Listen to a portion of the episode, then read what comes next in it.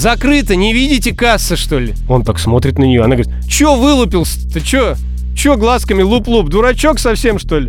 Не видишь, касса закрыта. Чё смотришь? Почему вы не можете сделать так, чтобы клиент наслаждался положительными эмоциями?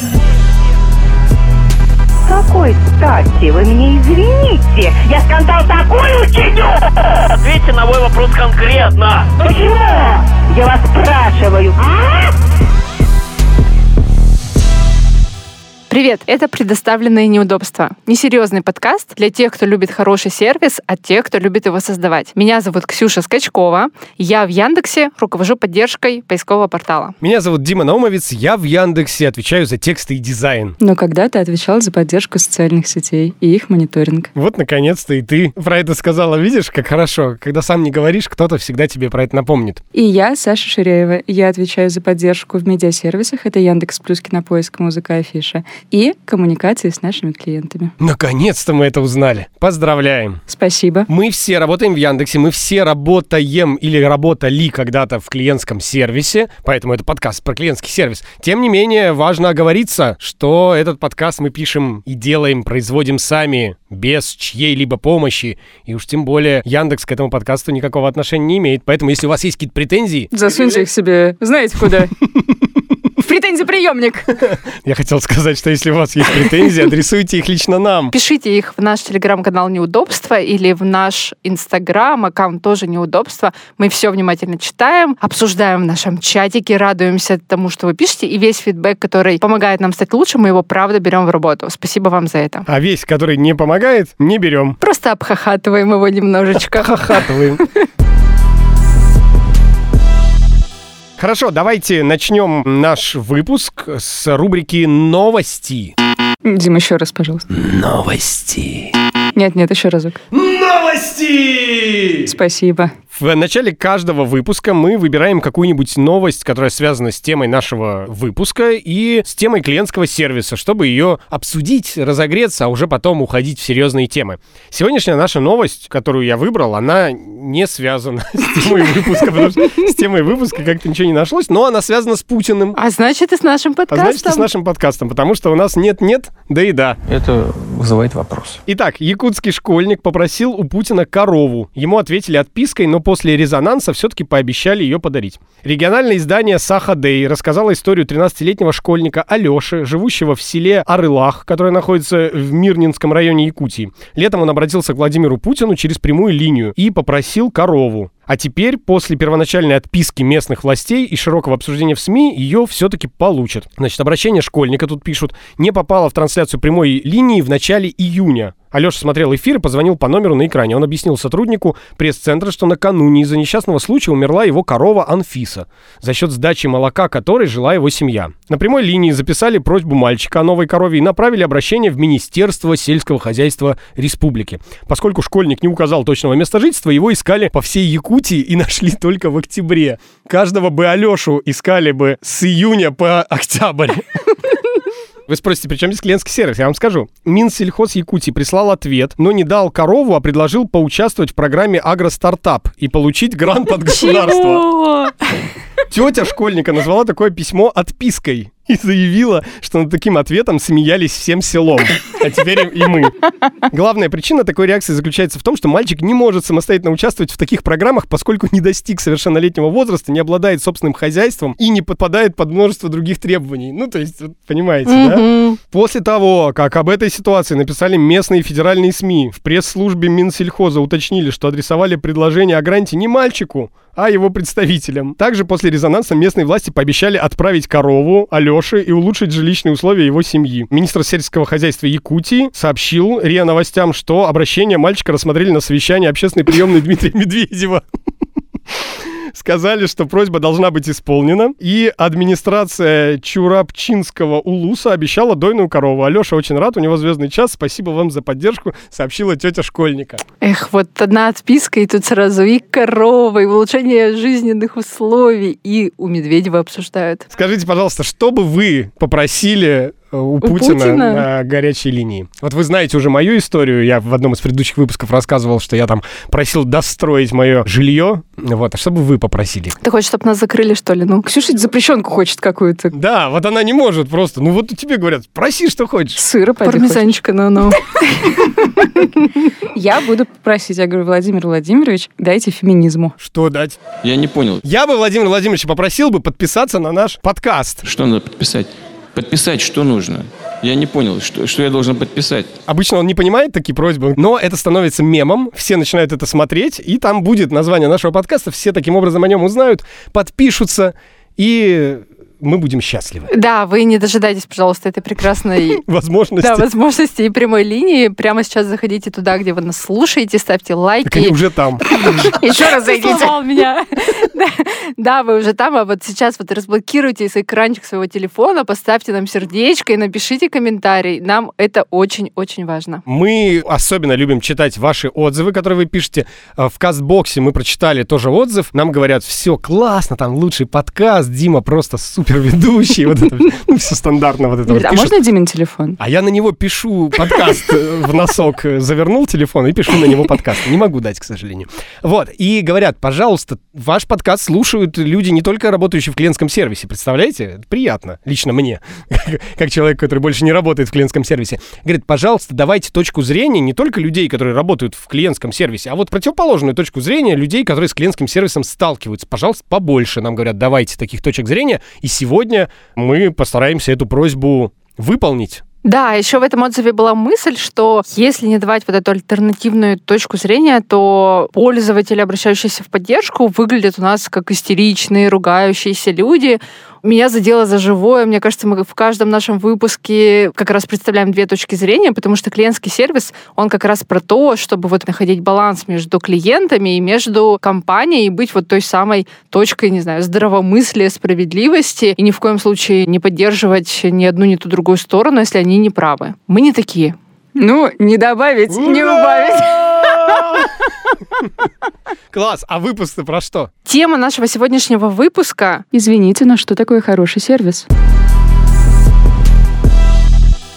И вот на седьмом выпуске подкаста про клиентский сервис мы решили как раз поговорить, а что же такое хороший клиентский сервис. И мы, когда готовились к этому выпуску, собирали, как всегда, и истории слушателей, и войсы. И первая мысль у меня была, так, а у кого же спросить, и вот чье сообщение должно быть, не знаю, открывать наш выпуск или быть такой яркой звездочкой нашего выпуска. Я И ты сразу... написала мне. Э, Да, но ты не прочитал, потому что у тебя телефон в носке, и ты на него все время что-то пишешь.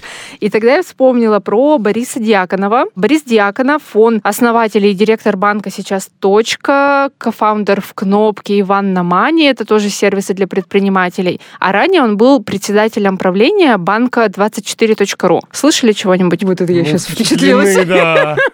А я думаю, Когда-нибудь- ну, Боря и Боря, думаю. ну, Когда-нибудь. Саш, мы доживем до времен, когда про нас также будут говорить. Ну, для этого, наверное, надо что-то Надо работать, сделать. Дима, не да. подкасты записывать просто. Смотри, Борис работал. И там нет ни одного слова про то, что он там какой-то подкаст делал. А в это время Саша Ширяева, ведущая подкаста «Предоставленные неудобства». Э, Вы ушли от ответа на мой вопрос, из чего я делаю вывод, что вы не очень хорошо знаете про банк24.ру, а именно про него я хочу немножко вам рассказать. Банк24.ру был создан в Екатеринбурге и был очень популярным среди предпринимателей. Они одни из первых сделали интернет-банкинг, круглосуточность переводов и вообще славились именно своим сервисом и своими отношениями с клиентами. И когда этот банк закрывался, пользователи банка даже приносили цветы к отделению, как будто бы случилась настоящая трагедия. В общем, я думаю, что Борис точно знает, что такое хороший клиентский сервис, поэтому слово ему. В целом, если все нормально работает, клиенту сервис не нужен. Если клиент обратился за каким-то таким живым обслуживанием, значит, мы уже обосрались. И в связи с этим задача номер один – не сделать хуже. В большинстве случаев обычно делают хуже, как ну и по сути, так эмоционально задают всякие глупые вопросы, переключают много раз и так далее. Наверное, задача номер два это прям решить корневую проблему, из-за которой клиент вынужден был написать в чатик, написать электронку или позвонить. И просто чтобы он получил то, что он хотел. И сверхзадача, задача номер три, это если клиента при этом удастся отпустить с улыбкой. Если все три вещи так или иначе происходят, мне кажется, это очень хороший клиентский сервис. Кажется, войс Бориса был таким классным, что можно ничего не добавлять. Тогда с вами был подкаст «Предоставленное неудобство». Я Александра Ширяева. Меня зовут Ксюша Скачкова.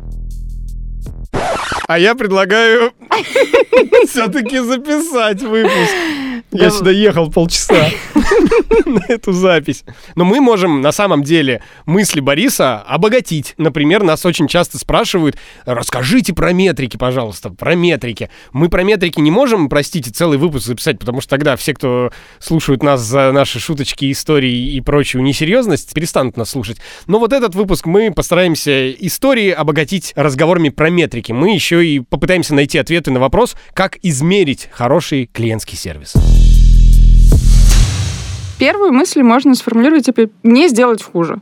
Сделать хуже можно двумя разными способами. Давайте посмотрим с разных сторон. Да, первое, например, когда ты хочешь воспользоваться услугой компании или сервисом, это, может быть, здесь даже вообще нет никакой поддержки, это именно какое-то твое первое касание с сотрудниками компании, у которой ты хочешь, например, что-то купить, и представитель компании все портит. Вот это как раз, мне кажется, та мысль, что не надо делать хуже, когда у тебя у клиента уже есть какой-то порыв стать клиентом. Я тут вспоминаю историю, она мне очень запомнилась, прочитал ее у своего знакомого в Фейсбуке. Я уже рассказывал про него, хвалил как-то этого знакомого. Он был пиар-директором компании MVideo, в которой я работал. А в тот момент, когда с ним произошла эта история, он был пиар-директором российского Алиэкспресса ну, то есть большой уже такой международной компании. И вот он пишет такую историю себя в Фейсбуке. Я пришел в салон мини-автомобилей на Волгоградке был в драных джинсах и в футболке. Сначала меня долго разглядывали, никто не подошел. Потом я сам поймал девочку и говорю, я бы очень хотел поговорить с вами про этот синий мини. Прям моя мечта. Она презрительно чеканя каждое слово выдала мне. Эта машина очень дорогая она не для вашего уровня. Вау! Я думала, что это, знаете, только в каких-нибудь фильмах а «Красотка». Да, да, да, да, да. Большая ошибка. Просто жутко. Я иду в другие магазины.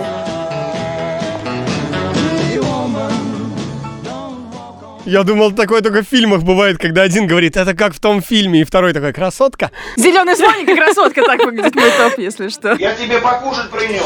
Какой вилкой есть? Это еще поди довольно свежая, да, история, явно типа не из э, конца 90-х, когда нет, сервиса нет, не это было. Вот, э, где-то лет пять, наверное, назад произошло. Ну, я вот э, с детства на другой еще истории воспитан. У нас в газетах в Мурманске про нее писали. Значит, э, такая история была, что самый лучший ресторан Мурманска находится там на 16 этаже главной гостиницы, панорамный вид, все дела. И приходит туда мужчина в кожаной куртке, в такой какой-то драной с клепками, с взъерошенными седыми волосами, которые клочьями просто, садится э, за столик и начинает заказывать там, знаете, лобстер, фуагра, толстолобик фаршированный черной икрой. И официанты, конечно, все собираются, где-то сбиваются в кучку, на него смотрят и говорят, не расплатится. Понятно. Ну, все, говорит, там, зовите уже там Валеру, пусть он выход перекроет, потому что сейчас мужчина побежит, да, после того, как он... Ну, он нормально, он причем так уплетает толстолобика, говорит, еще барабульку на десерт, давайте, все ему приносит. Ну, странные вкусы в Мурманске, конечно. Да. Ну, то, что было, знаешь, чем богатый в меню. Вот, потом э, уходит, расплачивается за все. Просто покрывает весь этот счет. Все официанты в шоке. Он уходит, официантка, которая все это наблюдала, выходит с работы и видит афишу. В Мурманск приехала группа Алиса и Константин Кинчев. И этот самый мужчина на плакате. С плаката на нее глядит.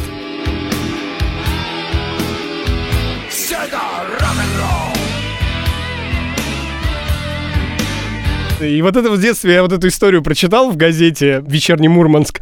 И, конечно, запомнил. Я тогда помню, что я так сформулировал для себя, что богатые люди, они же могут быть кто угодно. Могут быть рок-музыканты, могут быть пиар-директора Могут быть хипстеры. Но я вот можно тут добавлю, что а есть ли вообще разница, богатый человек или нет, мы говорим про базовое уважение, которое должно быть к человеку независимо от его статуса. И если он пришел в автосалон посмотреть автомобиль, нельзя ему такое говорить. Расскажи мне, чем там закончилось, потому что я прям э, Что не, чем негодую. закончилось? Все, не купил мини, э, написал э, эту историю, рассказал всем своим друзьям и знакомым. Все обхохотались, потом они его спросили конкретно, что это был за салон. Он не постеснялся, написал, что это был за салон. А я думала, он выложил пачку купюр, просто прям по лицу ей поводил и сказал, вот это видела? Сюда посмотри. И она такая, когда я говорила не ваш уровень, я имела в виду, что вам нужна машина подороже. Могла выкрутиться.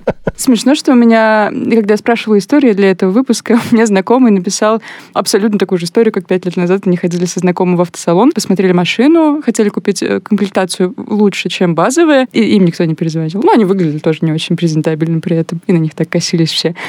И это может быть еще какая-то болезнь автосалонов конкретно, потому что рваные джинсы, господи, сейчас дорогие джинсы, рваные джинсы. О, Это отдельная боль какая-то. Я, конечно, тут же чувствую себя каким-то дедом, когда вижу вот эти оббитые ботинки, э, которые продаются за 50 тысяч, рваные какие-то джинсы, которые тоже говорят, это ультра модно. Я думаю, меня мама в таких, конечно, не выпускала во двор со словами, ты позорить меня будешь. А ты видел джинсы, где там просто одна дыра такая на штанин? И все. И они сзади только джинсы. Ой, тебе еще так много предстоит узнать. Вот интересно, как вот эти истории в оффлайн мире померить. Вот как владельцу автосалона узнать, что какой-то потенциальный клиент зашел и не стал этим клиентом по вине продавца. И тут мы вспоминаем центр «Мои документы, мои услуги», Мгм. где у тебя есть кнопочка прямо здесь, например, нажать красный смайлик. А, ну то есть на- давай объясним. На выходе надо поставить планшет. С оценкой, например. А я почему-то, когда ты сказала про мои документы, вспомнила, что там на входе берется талончик. И представила, как заходит человек в мини-купер, и на входе такой, я хочу купить мини-купер ему. Ожидайте очереди, вас подзовут к окну. Что вы хотите? Продать мини-купер, купить мини-купер? Просто посмотреть мини-купер, да? Ну вот в истории с э, моим знакомым, э, который был пиар-директором российского Алиэкспресса, он же в итоге там, когда его друзья спросили, что это был за автосалон, он их тегнул прям. Поэтому тут важно мониторинг соцсетей тоже мониторить, смотреть mention ы. Когда твою компанию упоминают, можно там много интересного узнать. Ну, кстати, да, с э, диджитализацией, наверное, ты можешь и вот эту метрику пособирать и понять, там, не знаю, сколько плохих отзывов про обслуживание в оффлайн мире. Но вот, наверное, это не во всех крупных городах сработает. Э, Не знаю, не уверена я, что в каком-нибудь небольшом городе посетители какого-нибудь магазина пойдут в соцсети и в Инстаграм писать, как ему Люба хлеб не продала. Я помню, что я 10 лет назад, первый и последний раз, мне кажется, написал отзыв на форуме на Мурманском. Там была ветка про такси какие-то, отзывы о такси. Я написал отзыв, что очень плохо у нас прошла поездка с компанией на такси «Черепаха». Называлось «Такси Черепаха». Серьезно? Это реально название такси? Да, такси «Черепаха». И вот вы не поверите, но ровно через год они ответили на этом форуме, тегнули меня, написали, типа, Дмитрий, мы бы хотели уточнить подробности. И я так офигел, потому что прошел год. И я прям скриншочу вот это вот мой отзыв и их ответ. И выкладываю себе, пишу, такси «Черепаха». Блин, Дима мне сейчас напомнила, я вам рассказывала историю, как я в книге жалобы написала. Нет. Первый и в последний раз в своей По-моему, жизни. нет. Расскажи. Около офиса у нас есть э, кафе, называется «Поль». И мы как-то пошли туда обедать э, с моими бывшими коллегами. А этот, в общем, конкретно этот «Поль», эта сеть, известен тем, что там есть очень специфическая официантка. Я про нее не знала. Во-первых, она ходит в шортах. И у нее всегда оголенные ноги, что немножко странно, это не стандартно для Вот от кого, от кого, от тебя, Саш, не ожидал. Продолжай. Э, Подожди, это не главная моя претензия. И мы, значит, заказываем. То есть это все-таки претензия. Моя подруга заказывает лосося. Ей приносят тунца, и она говорит, простите, я заказывала лосось. Она говорит, а это тунец? Ешь ты тунца, пожалуйста. И уходит. И она это делает с таким выражением лица, что я бы на месте подруги вообще не стала вякать, что это что-то не то. Я так с котом разговариваю. Он тоже мне, это лосось. Я говорю, ешь, пожалуйста. И я, значит, смотрю на нее, прожигаю ее, так сказать, взглядом. Она не реагирует вообще. Женщина кремень. Она подходит снова, я говорю, можно жалобную книгу? Она говорит, конечно. Она приносит тебе тетрадку. Говорит, это жалобная книга. Но ведь это не она, это она. Пожалуйста. Пиши туда про лосось, про форель. И я написала в отзыве очень подробно. Я и про оголенные ноги написала, и про хамство, и про лосося, и про тунца, и что-то еще там дописала, уже не помню, и указала свой почтовый адрес, там надо указывать. Но никто никогда ко мне не вернулся, поэтому, уважаемая ресторация и администрация этой ресторации, если вы меня слушаете, пожалуйста. Ты просто это решаешь здесь свои проблемы, я смотрю, с помощью этого подкаста. А ты знаешь, что еще они отвечают э, не только на адрес, который ты указала, но они и в жалобной книге пишут иногда ответы. Там есть специальная страничка для ответа администрации. Я пойду Поэтому зайду. очень важно, да, вернуться в это место и почитать ответ. Я всегда так делаю, потому что я тоже несколько раз составлял жалобы, и потом возвращался почитать. Или посмотреть, что страничка не выдрана. Она должна быть прошита, пронумерована обязательно. Это надо все проверять. Я тебе рассказываю, как кассир четвертого разряда. Который выдирал страницы. Давайте из оффлайн мира перенесемся в онлайн, поговорим про поддержку. Мысль Бориса была про то, что поддержка должна не сделать хуже, то есть когда до обращения в поддержку еще все может быть терпимо и более-менее, а после звонка чата письма становится ужас-ужас. И это выпуск, в котором мы упоминаем собственные продукты. Поэтому я поделюсь здесь своим кейсом про Яндекс услуги. Какой же это собственный продукт? Ты свои рассказывай. За Яндекс услуги Ксюша отвечает. Ты готова? Ёптель-мопсель. Ну давай, Сашенька. Так дружили хорошо. Ты слушала наш пятый выпуск про солидарность, Саша? Ты записывала его, да? Ты не слушала? Я клала на солидарность. Все, градус поднят. Саша такая, ну он, Ксюшенька, про твой сервис. Пошла ты на... Сашенька. Давайте, нет, начало хорошее. Давай. Я решила заказать пробную уборку, и у меня кое-что пошло не так. Я думаю, слушайте, ну, стандартная ситуация для клининга, я сейчас пойду в поддержку напишу, скажу, что, мол, так и так, давайте мне оперативно отвечать.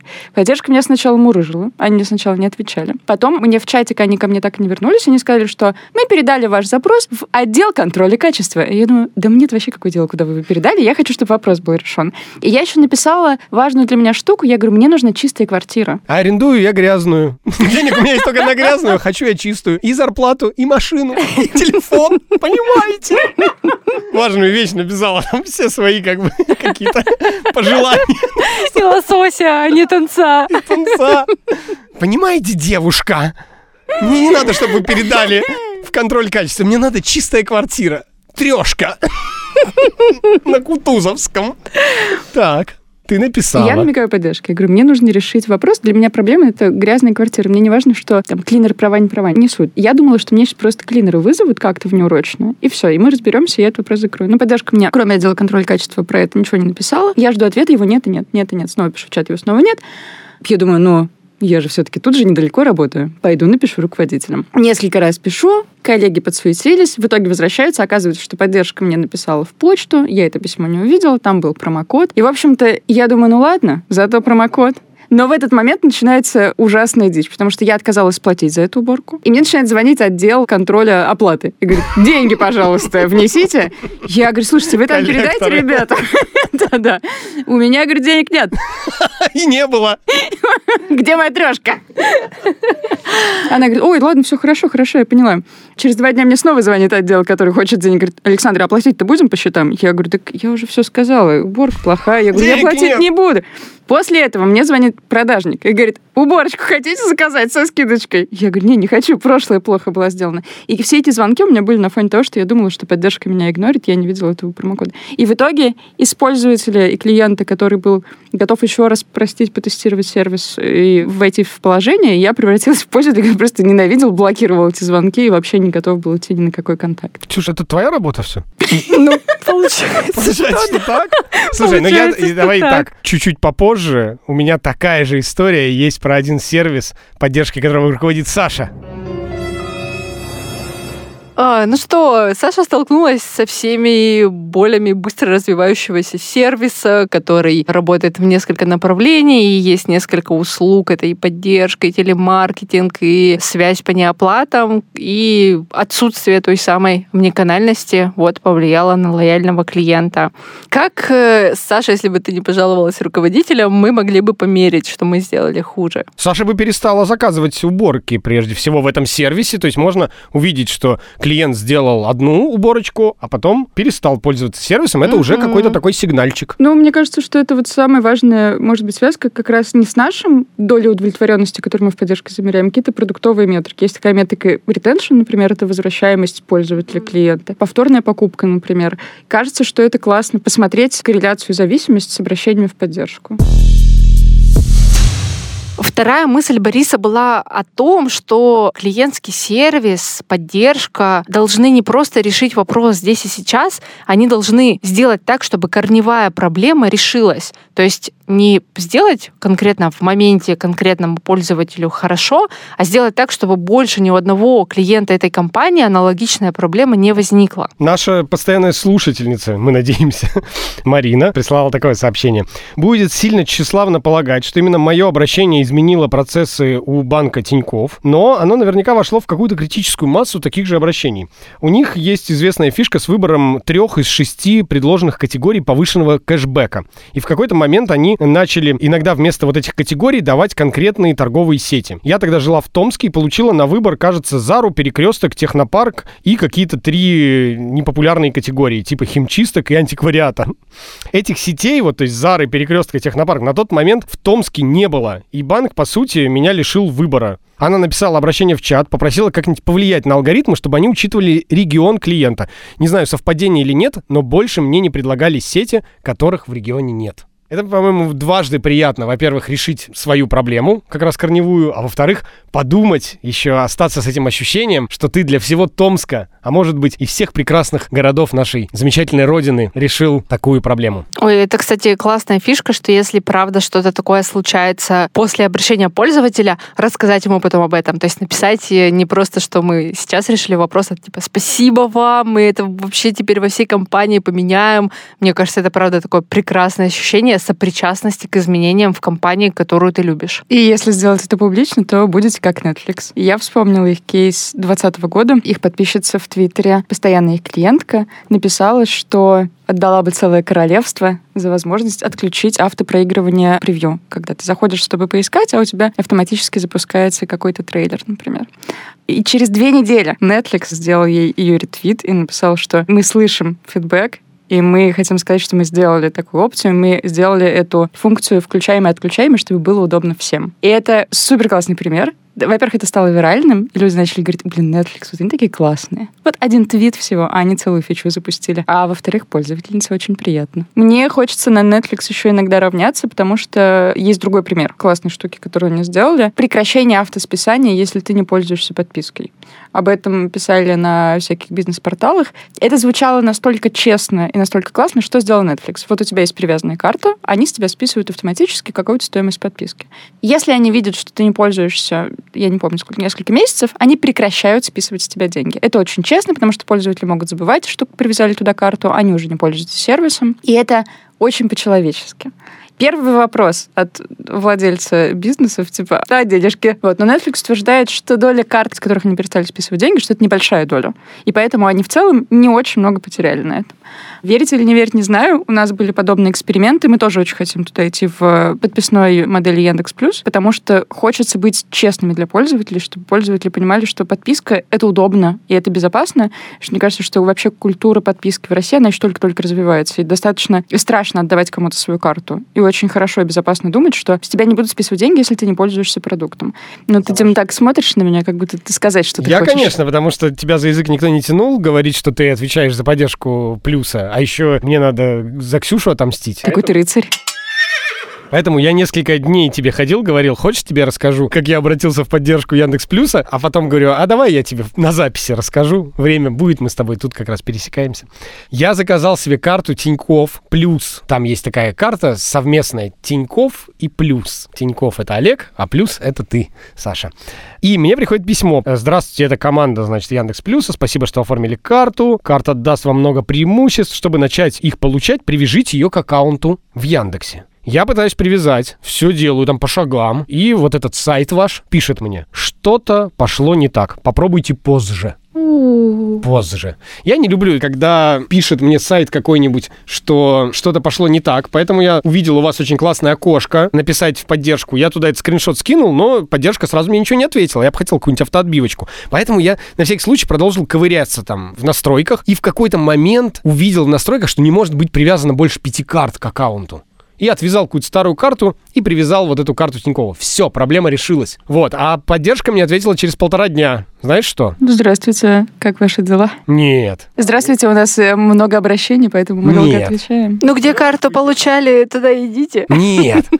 Здравствуйте, видим, вы уже решили свою проблему. Ну и все. О, ну молодцы. какие. Не, молодцы, молодцы. Но вот это как раз момент, что они видят, что э, я решил проблему, но не понимают как. А там ведь кроется корневая проблема, что, Да. во-первых, эта надпись дурацкая, она там не должна быть, а во-вторых, вместо нее должно быть надпись «У вас привязано 5 карт, пожалуйста». Да-да-да. Че, что, не обидно, что ли? Ты как-то спокойно нет. продолжаешь. Ксюш, прости. Дим, мог бы и побольше набросить. Правда, ты что-то как-то нет. Давай еще разок. Я, блядь, пишу в поддержку. Саша не стеснялась в выражениях, когда про... Так это она опять про твою поддержку. В общем, корневую проблему, например, один из путей, как можно решать, если это какой-то IT-продукт, какой-то digital-продукт, можно экран ошибок посмотреть. Мы так делали в афише и в кинопоиске. Вот хорошо, что подсветил. Нам надо в плюсе то же самое сделать, обязательно посмотреть. Ну, то есть, если указать тип ошибки, там же можно и кнопку чата сделать, например, и какую-то первую помощь, вообще написать, что случилось, а не вот это вот, типа, мы не знаем, что сломалось, потому что мы же, как правило, знаем. А если нет, то прийти, например, в продукт и сказать, слушайте, вот что происходит, когда мы такое видим? Давайте покопаемся, выведем нормальное сообщение. Так что все ты, Дим, правильно говоришь. Очень так. А я хочу закончить этот блок, чтобы успокоить Сашу, который мне не удалось разозлить, умиротворяющей историей от э, моей подруги Наташи. Она написала, что она работала в поддержке мобильного и десктопного приложения. Очень много чего меняли, баги, значит, чинили и как-то поменяли заставку с фоточки гор на геометрический рисунок в цветах продукта. И один человек пожаловался, что горы его умиротворяли. Мы посмотрели на конверсию, оказалось, что горы не только его умиротворяли и вернули их на место. Я когда-то хотела, на, короче, когда 404 все лежит на сайте, чтобы фоном начинала проигрываться музыка такая успокаивающая, и гифка с морем была, короче, чтобы ты сидел, медитировал, пока сайт не работает. О, я видела в одном из внутренних сервисов Яндекса, что если у них какая-то ошибка, проходит там 10 секунд, и на этом экране с ошибкой тетрис, в который ты можешь поиграть. Да, да, да, это геймификация неприятного опыта. Какие молодцы. Так вот, обращение в поддержку, сколько их и какие они, это один из ключевых показателей, когда выкатывается обновление и принимается решение, а катим ли мы его дальше на всех пользователей, или оно какое-то, например, неудачное. Это, мне кажется, один из как раз способов э, решить корневую проблему, не сделав ее массовой. То есть на примере вот этой истории с горами умиротворяющими, что нужно было сделать? Не сразу на всех пользователей это обновление выкатывать и обновлять приложение, а выкатить, например, на 1% и посмотреть, с одной стороны, что они пишут, стали ли они писать, а с другой стороны, а не изменилось ли их поведение на сервисе. Как еще можно померить, что поддержка решила корневую проблему? Мне кажется, очень важно все обращения пользователей максимально размечать. Например, мы каждое обращение связываем с определенной тематикой, и ты можешь по итогу получать статистику, сколько вопросов, самое главное, каких задают пользователи. И вот метрика того, что продукт решает корневые проблемы, становится то, что у тебя этот топ регулярно меняется. То есть, например, ты продукту, как саппорт, показываешь, смотри, нам из месяца в месяц, например, пишут про то, что горы умиротворяли, а сейчас настроение совсем не такое. И вот если через несколько месяцев эта проблема ушла из топа, то, скорее всего, означает, что ее порешали. Андрюха, у нас труп. Возможно, криминал. Погоня. Кого порешали? Проблемку. А, Почикали. И третья мысль, которая была у Бориса в Войсе, про то, что вообще идеальная история, когда мы не просто решили корневую проблему и решили в целом проблему, а еще оставили клиента улыбающимся, то есть сделали некий вау-эффект от обращения его в поддержку, от общения с представителями компании. Короче, у меня тут мета сейчас будет история три в одном. Три истории, одна и вытекает из другой. История первая. Смотрю я Собчак, значит. Интервью с рэпером Жиганом. Недавно Дим, вышло. Ну куда зашкварнет? Я думал, на Черкасове мы остановимся. Это про которого Оксимирон э, спел 40-минутную песню. Ты на репите ее послушала. Тот Джиган, а этот Жиган. Нет, нет, тот, тот, который с Оксимироном. Тот Джи... Тот. Ага. Он Жиган. Разобрались. Ксения Собчак спрашивает его в интервью. Там они два часа разговаривали, потом она его спрашивает, говорит, за что тебе стыдно в жизни вообще? И он говорит, мне стыдно за случай в самарской гостинице. И тут меня накрывает флешбэк. Я вспоминаю эту историю. Тогда у них был автопробег, сайт смотра такой был для чуваков, которые ездят на крутых бэхах заряженных. Там был Эрик Давидович, знаменитый персонаж, рэпер вот этот Жиган. И они все вместе поехали, по-моему, к 9 мая куда-то, не знаю, по детским домам, что ли, у них какой-то там автопробег был на вот этих крутых тачках. И они приезжают в Самару, в гостиницу, глубокой ночью, а их толпа там человек, я не знаю, 30, вот, и все такие...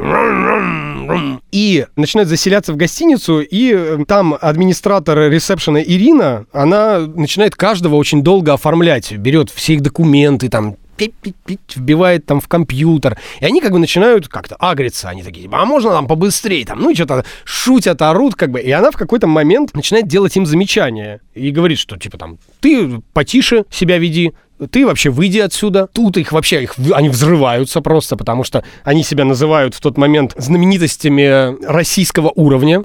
Они взрываются и просто начинают беспределить там. Они начинают просто орать на нее, все крушить. Она куда-то убегает, вызывает какую-то полицию. А они продолжают крушить все и говорить, заселяй нас! Там. Какой кошмар. Да, они орали, орали, а она говорит, камера все снимает. Они говорят, нам плевать, мы тут все разнесем, значит. И я всю эту историю тогда, это был 2010 год, я ее очень хорошо так, значит, читаю, смотрю все эти ролики, мне это интересно. И потом вижу еще одна вложенная история мнения Артемия Лебедева. Артемий Лебедев говорит, все понятно, конечно, с этими ребятами, но конфликт начинается, когда кто-то из них заходит и говорит громко «здравствуйте», а вот эта вот Ирина с ресепшена, она говорит, так, молодой человек, можно потише, а? Ого. И он говорит, что не могу себе представить, чтобы в Хилтоне, Редисоне, Мариоте, в Холидей Ине администратор позволил бы себе такое замечание. Четвертая история. Я запуталась! Дима, ты Они Нолан, что ли? одна из другой выходит. Я про все про это рассказываю своему другу. Мы с ним гуляем по Мурманску, по супермаркету, и я ему рассказываю, говорю, вот такая страшная история произошла. А вот Артемий Лебедев говорит, что администраторша-то тоже повела себя не... И мне друг говорит, ну вот мы зарубались с ним примерно как мы с Сашенькой в этом подкасте зарубаемся иногда. Он говорит, нет, нет, нет оправдания такому скотскому, свинскому поведению. Ну, это правда. Нету, говорит, не надо там вот это мне задвигать, что она там сама какую-то грубую фразу сказала. Это все полная ерунда. На ровном месте, говорит, на тебя никогда никто вот э, так вот вести не будет. И мы с ним доходим до кассы, и женщина, которая на кассе сидит, говорит, закрыто, не видите кассы, что ли? Он так смотрит на нее, она говорит, че вылупился ты, че? Че глазками луп-луп, дурачок совсем, что ли? Не видишь, касса закрыта. Че смотришь? И он так стоит полностью опешив, а я даже не ожидал, что мне тетка так подыграет с кассы. Вот, и он говорит, дружище, беру свои слова назад, он мне говорит. Вот, а я, честно говоря, когда с ним спорил, я просто спорил ради удовольствия, потому что я тоже не, не очень верил в свою позицию. То есть я тоже был с ним, в принципе, согласен, что на ровном месте тебя обложить не могут. Но тетушка на кассе супермаркета нам тут же разрешила наш спор, за что я ей очень благодарен. Не, обложить-то могут, э, скорее нет оправдания физическому насилию, которое было, и мысль, я надеюсь, была в этом. Я надеюсь, твой друг не стал крушить в магазине лотки, жвачку, есть орбит с кассы. А теперь вопрос, как это связано с вау-кейсами, Дим? Я говорю, что... А, как это связано с вау-кейсами? Не всегда, понимаете, можно... Вот нам Борис говорил про то, что надо сделать так, чтобы клиент уходил с улыбкой. А не как эта история с вау-кейсами Нет, не а связана. вот здесь ребята ушли без улыбок. Это ты, Дима, хорошо подметил. Гениально. Как клиенту мне прям иногда хочется взорваться и что-то в ответ сказать. Вот я недавно ходила на почту, и там какой-то все путанный, в общем, кулуары у них. И я говорю, а где получать посылку? Подскажите, пожалуйста, женщина добрая. Она говорит, да налево. Я говорю, хорошо. Я разворачиваюсь и понимаю, что там типа несколько входов налево, и я просто прямо говорит, налево, девушка! Алло! Вы что, лево не знаете где? Это подкаст про хороший клиентский сервис и наши истории, как сделать хороший клиентский Ну, сервис. нам же писали, что, говорит, у вас все истории про то, что клиенты какие-то орущие, вот эти вот ужасные, неэмпатичные люди. У нас сегодня подкаст про сотрудников клиентского сервиса, которые на самом деле орущие, неэмпатичные. Сначала лосось, потом почта. Мне досталось в этой жизни.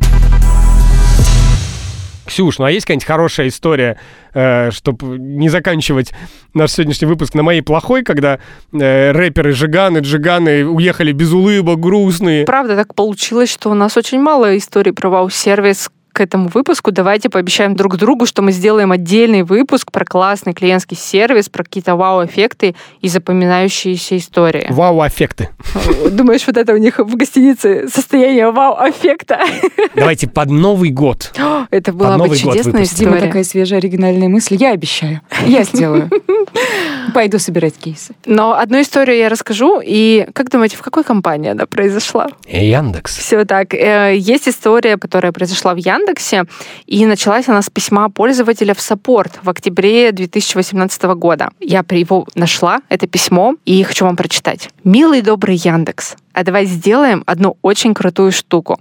Недавно ваши умные и прекрасные программисты, это правда письмо, я не придумываю, обучили нейросеть улучшать качество анимационных мультиков. И теперь мультики Союз мультфильма можно посмотреть в хорошем качестве. Давайте сделаем доброе и классное дело. Группе Ногу свело в этом году 30 лет, а их анимационному клипу Хару Мамбуру 24 годика. И так получилось, что ни у режиссера, ни у автора этих безумных персонажей, Славы Ушакова, ни у самой группы не осталось копии клипа в приличном качестве. Может быть, есть какая-нибудь возможность натравить вашу нейросеть на анимационную версию клипа и улучшить его до достойного качества. Спасибо за ваше обращение. Вот, слава богу, что мы не сделали так. Это письмо, правда, попало в правильные руки к э, саппорту, который обратил внимание на эту интересную просьбу и передал его в команду, которая, собственно, вот эту технологию и разработала. И так получилось, что подключилось сразу много людей к этой истории и захотело из нее сделать что-то классное. Это заняло, правда, не так мало времени, как бы хотелось, но приурочили повышение качества этого клипа к 25-летию именно самого клипа. То есть несколько месяцев это заняло, и вышло, ну вот, пользователь написал в октябре 2018 года, а история вот вся случилась уже, по-моему, весной следующего года. Подключился пиар и связался с Максом Покровским, который солист, фронтмен этой группы, и он записал ролик, как создавалась эта песня, как создавался клип, запустил флешмоб в Инстаграме, и служба компьютерного зрения восстановила, правда, этот клип. Он, э, я вот готовясь как раз посмотрела до и после, и правда стало такого офигенного качества. Это Но музыка осталась та же. Прекрасная песня, которая отражает ту эпоху, в которую она создавалась. И вот в итоге от одного письма получилась такая классная, не новогодняя история и хороший пиар-повод. Саш, ты знаешь текст песни Хармамбару? Э, Мне кажется, я думаю, это весь текст. I check it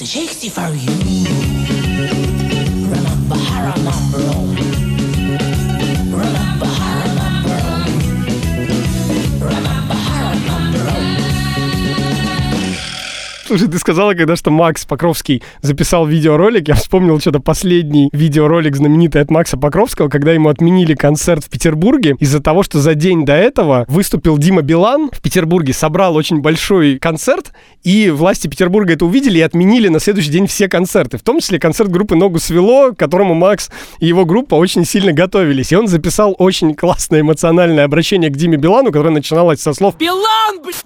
Слушай меня внимательно!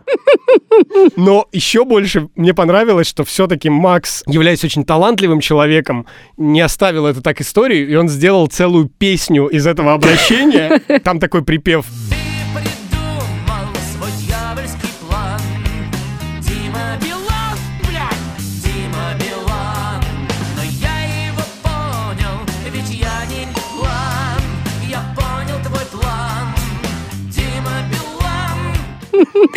Пройдет еще 25 лет, и Яндекс снова улучшит качество этой песни, этого клипа. Я просто подумал, что хорошо все-таки, что мы это сделали, потому что ролик мог быть совсем другим Макса.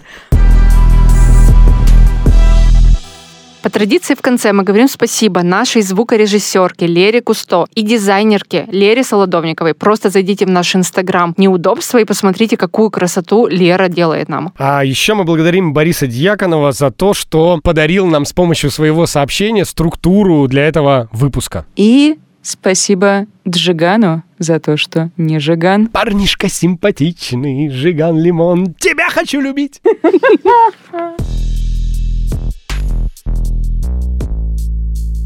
Мы в одном из предыдущих выпусков говорили, что мы занимаемся импровизацией. Вы, возможно, не замечаете, но мы вообще-то усилия прилагаем. Давайте, так как у нас выпуск посвящен хорошему клиентскому сервису, попытаемся назвать признаки хорошего клиентского сервиса. Но каждый признак должен начинаться на букву П. Итак, хороший клиентский сервис прикольный. Правильный. Поддерживающий. Прикольный был уже? Да-да. Конец.